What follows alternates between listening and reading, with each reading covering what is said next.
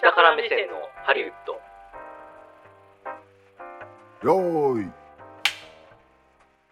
こんにちは久保田裕也ですこの番組は映画好きというほど映画を見ていない映画好きヒエラルキーの下の方にいる久保田裕也と映画制作の現場を一番下っ端としてキャリアを始めた下から目線を持つ三谷兼平さんで映画業界のいろんな裏側を話していく番組です。えー、皆さんこんにちはこんばんは三谷金平ですよろしくお願いしますというわけではい、吉江さんですね恒例の。おまあこれねまた新しいしい吉江さんがもしかしたら、新ね、しい吉江さんですからこれは。 そうですねちょっと確認しないとわからないんですけど、そうですね一応、まあ、わかんないですけどね、まあ、まあ、吉江豊っていうね、あの、プロレスラーもいいました から、あの、実は吉江さんっていう、男性の可あ能性もねの、女性かなと思いきや、もしかしたらはいはい吉江っていう名字の可能性ありますから ね、これ。そうですねこれ今のところ、ちょっとこれはね、あの、ディレクターしかわかんないんで、まあでちょもっうとちの番組だから吉江人気が非常にあると吉江人気が非常に高いかうことではい、まあ、引き続き、この話してる2人とディレクターと吉江さんしか聞いて ない番組かのいやいやいやどちらかになりますがになりますがね、はいあのあとナオトロックさんですねあナオトロ最近ックは はで5人になったねだかいらだかもらすごいだからい25%うそうですね25%アップで25%すありがたいいやいやいやいこやれ積極的他の皆さんもねどんどんこう発信していただきたいなともうなん思いまかすのでねスポンサー番組みたいになってきてます けどはいはいあの今日はお便りをいただいてるそうですおはい以前どこかの回で少しお話しされていましたがはいスタントマンスタントウーマンの特集やってほしいですああ、スタントマンね。これはなかなか面白い世界ですね。確かに。あの、日の目をなかなか見ない世界ではあるんですけど、ものすごい奥深い世界なので。奥深いんですか奥深いですね、結構。それめちゃめちゃ運動神経がいいとかじゃなくていや、運動神経がいいっていうのはもちろんそうですけど、 あの、実はですね、あの、スタントってただスタントでは終わらないキャリアパスを描けたりするんですよ。っていう話をちょっとしてみたいですね。というわけで言ってみ ましょうはい。下から目線のハリウッドスタートです。 すごい。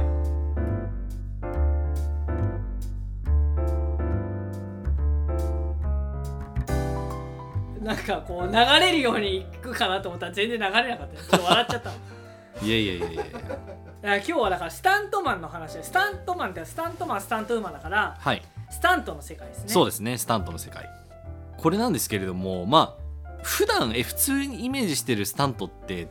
どういうもんなんだろうっていうところからちょっと行ってみたいんですけどなんかどんなイメージですかスタントマンってだからめちゃめちゃ運動神経いい人ですめちゃめちゃ運動神経よくてそうですねそうですねなんかアクションシーンとかそうですねなんかあの車が衝突するはい時とかにスポットで出てくるなんていうのもうワンポイントリリーフみたいなそうですねだからもううん入りも早ければうん出も早いみたいなうーん「はいここね」って言って動き確認して、うんただ予算かかってるから失敗できないから、はいはいはい1回何回かテストして「はいじゃあやりましょう本番」って言ってそうですねでキャストさんが「あお願いします」みたいな感じで「うこんこからスタントさんです」みたいなはいやってでそれを見て「おお!」みたいなはいはいはいはいみんなね「スタントやべええ!」みたいな、はいはいはいはいで、はい、カット。うんで、確認して、ん OK です。じゃあ、今日、スタンさん、今日っていうか、スタンさんオールアップです。みたはいいなはいはいはお疲れ様いおでし疲れ様た。でしたえーってじゃあ、次の現場行きます。みたいな。なるほど。そうですね。あのーそれが多分一般的にイメージするスタントだと思うんですが、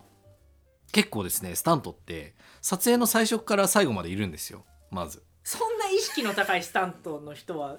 それ現場的に重くならないですかだって、だってもうこ、 このシーンのスタントやりますっていうのに、もう入りすげえ早くて、ずっとうろうろしてて、なんかはいストレッチとかしてたりとか、はいはいはいちょっと軽く温めてたりとか、いやでも、あさってなんですけど、みたいな。そうですね。ばなんか出るのあさってなのに2日前から、はい。体温めたりストレッチしたりとかちょっとウォーミングアップとかをするにもだいぶ早くないかみたいないやでもね、それがね、あるんですよね。だからもうスタント部門っていうのがあって、スタントコーディネーターっていう、まあ、いわゆる映画全般のスタントシーンをこう司る人がいて、で、それに、まあ、付属するような形で、まあ、スタントマンがそれぞれいて。で、まあ、大体それが、あの、なんだろうな、各主要な俳優に、まあ、それぞれ1対1対応で、スタントダブルみたいな形でいるんですけれども、はい出たスタントダブルダブルね。ウリ2つねそう、ウリ二つのやつなんですけれども、カメラが回ってない時何してるかっていうと、まあそのスタントシーンに向けて、まず訓練するっていうのはまず一つありますね。訓練そう 訓練訓練だか練習してるってことらもうトレーニングとあとはまあその疑似的なそのアクションのその練習とか振り付けがあったらその振り付けの練習とかをまあするっていうのとあとはメインのキャストを一緒に鍛えるっていうそういう役割もあったりするわけなんですよね。そうなんだ、まあ、その最初の話だったらジムでやれよって話だけ どそのキャストさんにそういうのやるとなると、そうそうそうそうそうで基本的なだから本当にあの一部本人がやりますみたいな時とかは、はいはまあ、その手ほどきとかあの体の動かし方みたいな部分はあの実際に訓練っていうか練習して教えたりとかします。えでその中でさらにこうちょっと危険を伴ったりとか、まあ、ちょっとこれはさすがにリスクが高いって思われる部分に関しては、まあ、それはスタントマンの人スタントダブルの人がやったりとかっていう形でやりますね。ーじゃあもう全編スタントの人がやるってことはあんまないですか、部分的にはやっぱりキャストさんがやるそうですねやるところはありますねだなるほど例えばそのアップ気味で例えばじゃああの格闘があって最後蹴りでとどめを刺しました決めポーズみたいな時は本人がやったらやりたいじゃないですか そこ合成とかできないですまあできるとは思いますけどでもやっぱそこは本人がやりたいしやっぱ本人が一番こう輝くとこでもあるのでかやっぱりそこは本人がやりたいあですそよこねは本人やるんだ、うんへえそうそうなんだそうそうそうそうだから例えばあのゴースト・イン・ザ・シェルとかではいはいあのスカイ派とかも普通に訓練とかしてましたね一部ねやっぱりスタント厳しいんですかあなかなかそうですねだからあの例えばあの冒頭のシーンかなんかでこうガラスの窓を割ってパリーンっつってこはういはい入っていくシーンがあるんですけど、椎名林檎現象ねあ的的なやつなんですけれども、あのあれは本人がやっている部分が結構多いですよね。あーすごいねじゃあそう破片バーってそうそうそうそうであのワイヤーかなんかハーネスかなんかついてやってたんですけすれどもごいそうだから飛び込むところは彼女がやってで今度はじゃあこう壁沿いにこう走って相手を倒すみたいな、はいはいはいアクションに関してはそこはスタントダブルとかでやってもらあっーてそうなんだでカメラは上からこう撮ってますみたいなだから顔は見えないけれども、うんうんでもあの実際はそれをスタントダブルがやってるみたいなへー形でやるので、結構その本人とスタントダブルのその割と合いの子みたいな感じで進むことが多いからあのその訓練に結構時間を使ったりとかしますじゃあ。もねうなんか芝居はまあもちろんそのキャストさんがやるんだけど、はい、その現場だとはい、ほぼキャストさんなんだよもうそのそそうですねのキャストと同じような基本的にはそうですね。動きをするってことですねそうですねそうですね。はあだから僕のイメージしてる うんなんかその現場で無駄に意識の高い、うん、あのたまに、うんその制作の現場とかにいるなんかうちの会社の人間じゃないのにやたらうろうろしてやたら電話してるよなあいつみたい なやたらいなんか存在感を出そうとしてそうる、ねななんかだうざい人みたいな感じじゃないってこと、ではないですねそうですね。なるほどちなみにそういうタイプの人はいてあのい るんだ現それは場いるんだスタントではないんですけれどもボディダブルっていう役割があるんですね。何そのボディダブルってそれはどういうことかっていうと、まあ、いろんなショットをこう撮る中で照明とかカメラの位置とかを確認するときにわざわざその俳優本人をいちいちトレーラーとかから呼び出してあのカメラの前でこう立ってもらったりすることってちょっと面倒くさかったりするからたまたま見た目も似ててたあの身長とあとまあ体格と髪型がまあ近い人がでしかもスタント能力ないんですその人は。はいはいだただ似てるあのそっくりさんみたいな人がやってきてそういう時だけ、えっと、そのカメラの前で立ってその要は代わりをするっていう、ははい、いあれだ、ライブとかで、はいはいはいスタッフさんがそうそうそうそうちょっと近いスタッフさんがそうそうそうそうそうスそテうージそうでここのここでバミリここでいいですねみたいな時にそうですそうですそうですはいじゃあってこのねイヤホンつけて、はいはいはいはいじゃああのここにじゃあつけとくんで、うんじゃあここ、ま、松潤でそうそうそうそうそうそうそうそうそうそれのだから松潤役大野君役二野役って全部いるようなな感じるですほねどなるほどただ似てるだけであの拘束されてちゃんとお給料もらってっていうでもそれ以外の時間は基本的に全部待機なんでその人たちはでもう自由に好きになんかうろうろしてるしなんかあのスタッフと喋ったりとかしてるしえー、じゃあなんかどこの人間だあいつはみたいなそうそうそうそうそうそうそうだからスカイ派にもそのスカイ派のスタントダブルっていう人とボディダブルっていう人がいて全然違う人なんだけどまあ似てたりするみたいなじゃあやっぱり現場に行って不穏な動きしてる人はやっぱボディダブルだってことですね、まああの比較的確かにあの待機時間が長いという意味ではそうですねそういう可能性は非常に高いでなすねるほどうんじゃあこれ覚えておきましょうね皆さんそうですね。現場に行ってあの不穏な動きをしてるやつがいたらこれボディダブルだ とだからそれ皆さんちょっと確認しましょうあの映画のね制作現場なかなか行かないかもしれないですけどうん、あのボディダブルですかって聞くと、そこうれだはねもうかなりつぶるつそ うですねつぶってかなりつぶれますねつぶってそうはって言われたらそうそうそうそうそうあの逃げましょうあちょっと失礼しまし たっつってそうそうそうそうまあっていうような感じでだからねあのいろんな人がいるんですけどアクション部分はだスタントがつスタントマンがつたす司るとへ面白いのが、えっとそのスタントシーンアクションシーンとかは全部スタントコーディネーターっていう、まあ、アクション監督って言われーる人はいですね、はいはいが、まあ、あの全部振りをつけたりとか、あの流れを考えたりとかしていくんですけれどもその流れの中で、えっとスタントコーディネーターが B 班って言われるそのメインの撮影班じゃない、まあ、サブの撮影班の監督を任されるってことがあるんですね。ほうん、でどういうことかっていうと例えばその B 班って言われる、まあ、セカンドユニットとも言われるんですけれども、えっとそれはどういうあの撮影班なのかっていうと例えば、えっとメインのキャストとかが登場しないような例えば実景風景の撮影とうか、うんうんあるいはなんか車がどっかの道を走ってますみたいなショットとかあるいは本当アクションだけがこう展開してるような本当スタントマンだけでやるようなショットとかを、えーと撮るっていうのが、まあ、セカンドユニット B 班っていう風になったりするのででそれを司れるあの、まあ、能力があるっていうことでスタントコーディネーターの人がそれを全部取り仕切るっていうことになったりするんですよ。うん、えーじゃあもう監督だそうなんですよ監督やるんだそうなんです。で、そこからさらにすごいのが、これはあの特に最近のトレンドとしてある熱いんですけれども、スタントコーディネーターからもうその映画の監督になっちゃうみたいな、そういうパスもあるんですよ。えそれはあれですかなんかそのスタントコーディネーターがえせっかくだったらちょっと監督もちょっとやってくださいよみたいなじゃあ、まあそんな話ですね。言ってみればね。ねそうそうそうだそかう。らその実際の本監督に対して、ええ、まあちょっとねキャストさんもやってるから監督もちょっとやってやってくださいよみたいなやって、うん であの全治2か月ぐらいの怪我を負わせて 「じゃあおいちょっとこ大丈夫現場どう誰仕切んの?」みたいな「あ俺か 俺俺しかいないなこれはしょうがないのじゃあ俺が監督やるか」ってことになるまあまああの途中経過はまあさておきそういうことです ね。えそうなの めちゃめちゃ悪いやつらじゃんスタント出身の監督いやいやいやでもまああの本監督怪我させてのし上がるっていういやいやいやまあ悪いそういうわやけでつらはじゃんまあないんですけれどもあの要はですねそのアクション部分ができるっていうのは結構まあ才能なんですよね。ああそうなんだそうそうそうであとはあの実はですねそのアクションの振り付けを考えるときに結構スタントチームってもう自分たちで撮影をして自分たちでちょっと編集をしてあらかじめちょっとプレビズ的なものをあのスタントチームが作ったりとかするんですよ。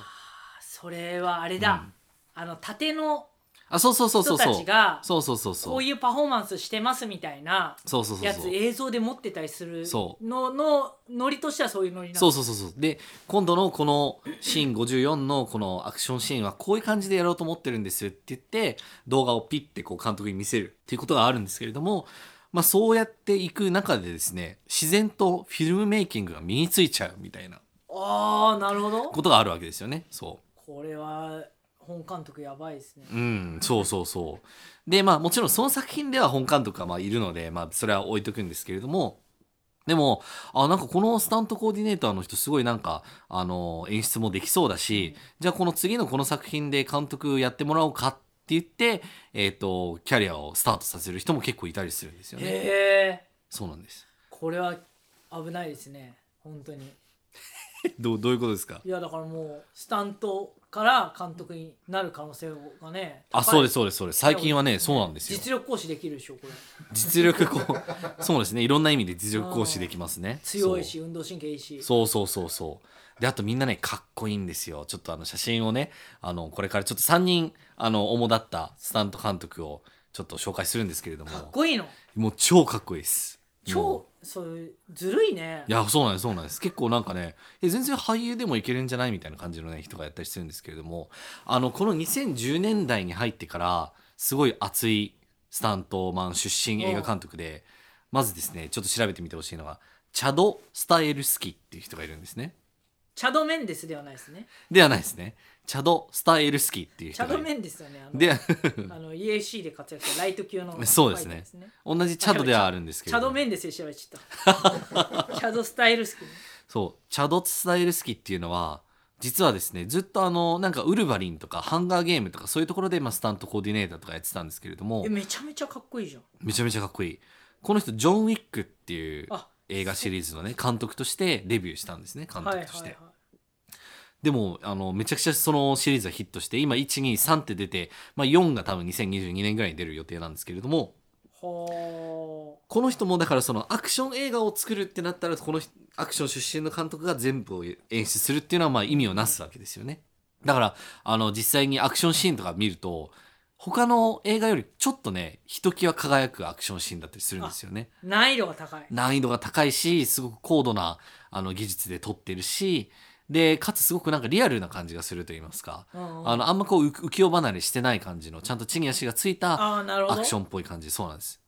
そうかっていうのがあるんですよねでこのチャド・スタイルスキーっていうのがまあまず第一人者的にまあうんこの2010年代出てきました監督でそうですで次にまあ出てきた人で、まあ、同じタイミングであの活躍してた人なんですけれども、えっと、デビッド・リーチっていう人がいますデビッド・リーチデビッド・リーチそう麻雀好きですかまあ、 そのリーチではないですね。そのリーチでではもなまあリーチではありますけれども。リーチマイはいケルのリーチね、リーチマイケルのリーチです。ではも いリーチマイケルのリーチって理由わかんない けどはいごめんなさ、はいいこの人も超イケメンなんですけれども、うん、えっ、と、この人はですね、アトミック・ブロンドっていう作品とか、あと、デッドプール2とかですね。ああレッドプールデッドプール2。デッドプールだそう。あとは、えっ、と、ワイルド・スピード・スーパー・コンボっていうカーアクションの、ああ、まあ、作品があるんですけれども。たくさんありすぎて分かんないなワイルそドうなんですそうなんですの、まあ、監督としても活躍してる、まあ、今もかなりあの監督としても超ノリノリの人で、へーえっと、実は今度ですね、あの今まさに撮影が終わったらしいんですけれども、えっと、伊坂幸太郎原作の「マリアビートル」っていうああマリアビートルはいえっと、新幹線の中で繰り広げられるアクション映画っていうことで、もうそれの振り込みがすごくて、まあ、ブラピも出るっていう話なんですけれども、へーそれの監督をするしたんですよ。はあそうそうそう。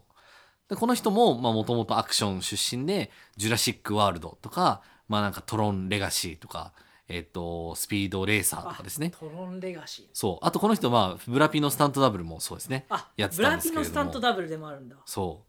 うだからまあイケメンなのはまあ当然っちゃす当ごいね然なんですけれどもミスターリーチミスター・リーチすごいです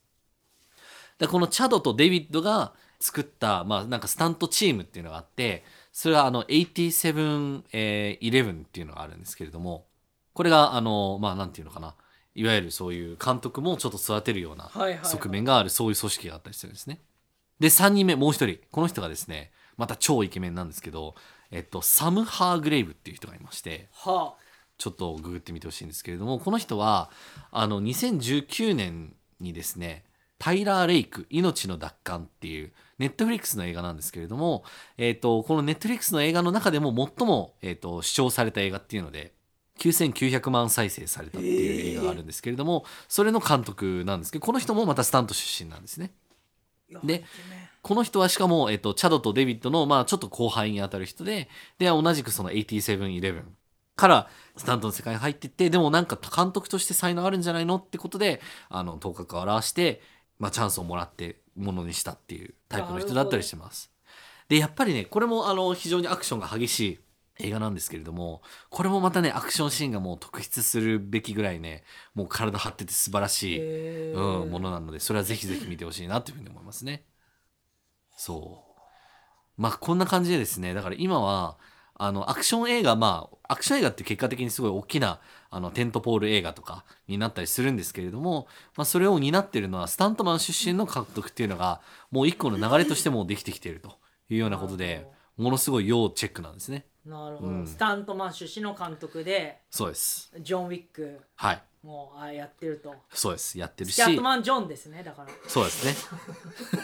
スキャ、スキャ、スキャン、スキャントマンみたいなスキ。ャットマン・ジョンもスタントマン出身ではないですね、スキャットマンジョンはそうですね。スちキょャっッとトなマんン・ジョンか。まただ語呂がちょっと近いぐらいですそうですね。ちょっと近いぐらいですね。近いピ近いだけーパッパッパラッポですはねい。わかりますよ。うん、はいあの人はだからスタントマンじゃないですね。そうですね。こあの人あのは。口周りのスタントマンですね。そうですね。口のスタントが得意ですよね。口口スタントマンね。なんだそれごめんちょごめんこれだけちょっと言いたかったのよ さあのこの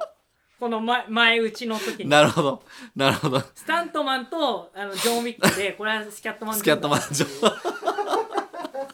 口スタントねそう口スタントが口得ス意タントなの話じゃないから今回はそうですねじゃあリアルなスタントのリアルスタントですね、はいでまあしかも3人ともすごいやっぱねイケメンなのでそそうこもぜ今ひ見たねけどめちゃめちゃかっこいいよいサン・やそうハなーんグでデすイそうルなんもですチャドもねそうディーチチャもだからチャドかデビットかサムかっていうとあなたはどっちみたいなね感じなんですけれどもみんなでもしやっぱシュッとしてるよねいや本当に僕はちなみに個人的な好みで言うとサムが一番好きですかねだからぜひあのねこれね吉江さんにもねググっていただきたいあの3人のスタント監いや督これはねかっこいいよちょっとずるいぐらいねかっこいいんですよねだってこれで運動神経もいいんでしょそうそう運動神経いいって言い方もあれだけ どあでも確かにデビッド・リーチチャド・スタイルスキーサム・ハーグレベルは俺サムだな、やっぱサムかっこいいですよアねイ・アム・サムだなうん名ちょ作いちょいちょいちょい映画のレファレンスがいいですやっぱねちょっとえ下から目線の入ねり方そうですねそうですあねの映画偏差値の低いコメントをやっぱちょっと 投げ投げ込んでいかないとやっぱあの下から目線にならないのいやいやいやねあのいやデビッドもねかっこいいんですけどねちょっとこう野生味がある感じがねあのそうねなかなかねちょっと野生味あるねこれはうん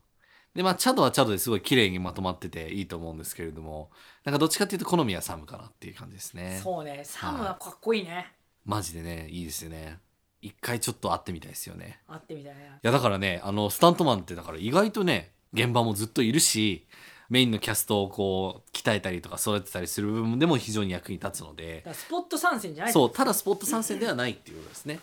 でなんなら B 班っていうその、うんえー、とサブの、えー、と映画ユニットの監督をすることもあるしその人たち自身が監督することもあると。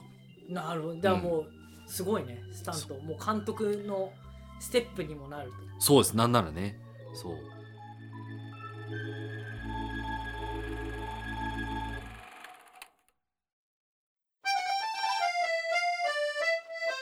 時々おまけコーナーリスナーさんからのお便りを読むよございますねい。や初めて知ることばっかりですねいやいやいやいやいやありがとうございます。あの今回はもうスタントから監督へっていうはい話があるよっていうとこあろるでしたよけどそうですね。ここでね、まあ、私からちょっと一つお知らせがありますけどあぜひこれこれも吉江さんリクエストはいなんと久保田彩のプロレスの小部屋がでできますお新コーナ新コーナー それ回数続いてくんですかね。ーいやもう1回で終わるかも一回で終わるかもしれないけどプロレスについてちょっとしゃべしゃべってくれっていうああそれはプロレスの話がよくわからないからってことですかそれともなんじゃないですかね、わからないですけどまあ、書かれてることを読むと久保さんの鋭いツッコミや新技など見てる人は飽きさせない精神やプロレスから来ているのではということでこれは番外編でいこうなるほどなるほどじゃあプロレスのねちょっとぜひひぜひ教えてほしいですねプロレスの話やっぱりねプロレスはどの試合を見たらいいかっていう話ですかね、うーんそうですね入り口がちょっとつかみにくいかなっていう感じがだからそういう意味で言うとやっぱ分かりやすいのはあのに2000年のね小川対橋本ねあ聞いたことありますそれは確かになんか小川橋本4回やってるんですよはいはいはで4回とも味わい深いんですけど、いうんあのまずはやっぱ1回目見てほしいですねう、ーんあのいわゆるそのちょうどプロレスが踊り場に来たっていうか、はその K1 だプライドだみたいなのであはいはいはいはいはいそのプロレスのこう良さっていうのはやっぱうんそのストーリーなんですよねストーリーがあってそこにファンが乗っていって、はいいはいはいはろいろそのまあ多分やお約束事があって、いはいどっちが勝つみたいな。うんで、うんその勝ち方もおストーリーの火種を残しながら次に行くみたいな。はいはいはいはっていう意味で言うというんその端境期の中でプロレスはどっちに行くんだと。やっぱショーの要素なのか、はいえー総合格闘技なのか。なるほでど総合格闘技の方にねやっぱ人が流れていくわけですよ。ほうほうほうでそこで出てきたのがやっぱ小川なわけですよね。あの柔道の選手ですよね、そもうとでもすそとうでね。す柔道、うんオリンピック出てる選手で、あの一発目の試合ですねうん。あの新日本プロレスのファンの皆さん目を覚ましてくださいっていうは名言がねで出てあのボッコボコにした後に、あはいはいはいはい。でそこでやっぱ騒然とするわけですようん。橋本っていうのは新闘魂三重視ですからほうほうほうほう。あの長の武藤橋本っていう はい。今の新ワードですね。新闘魂三重士っていうね。はい3人いるんですね。はい、はい。あ新闘魂三重視だっけ闘魂三重闘視魂三重士。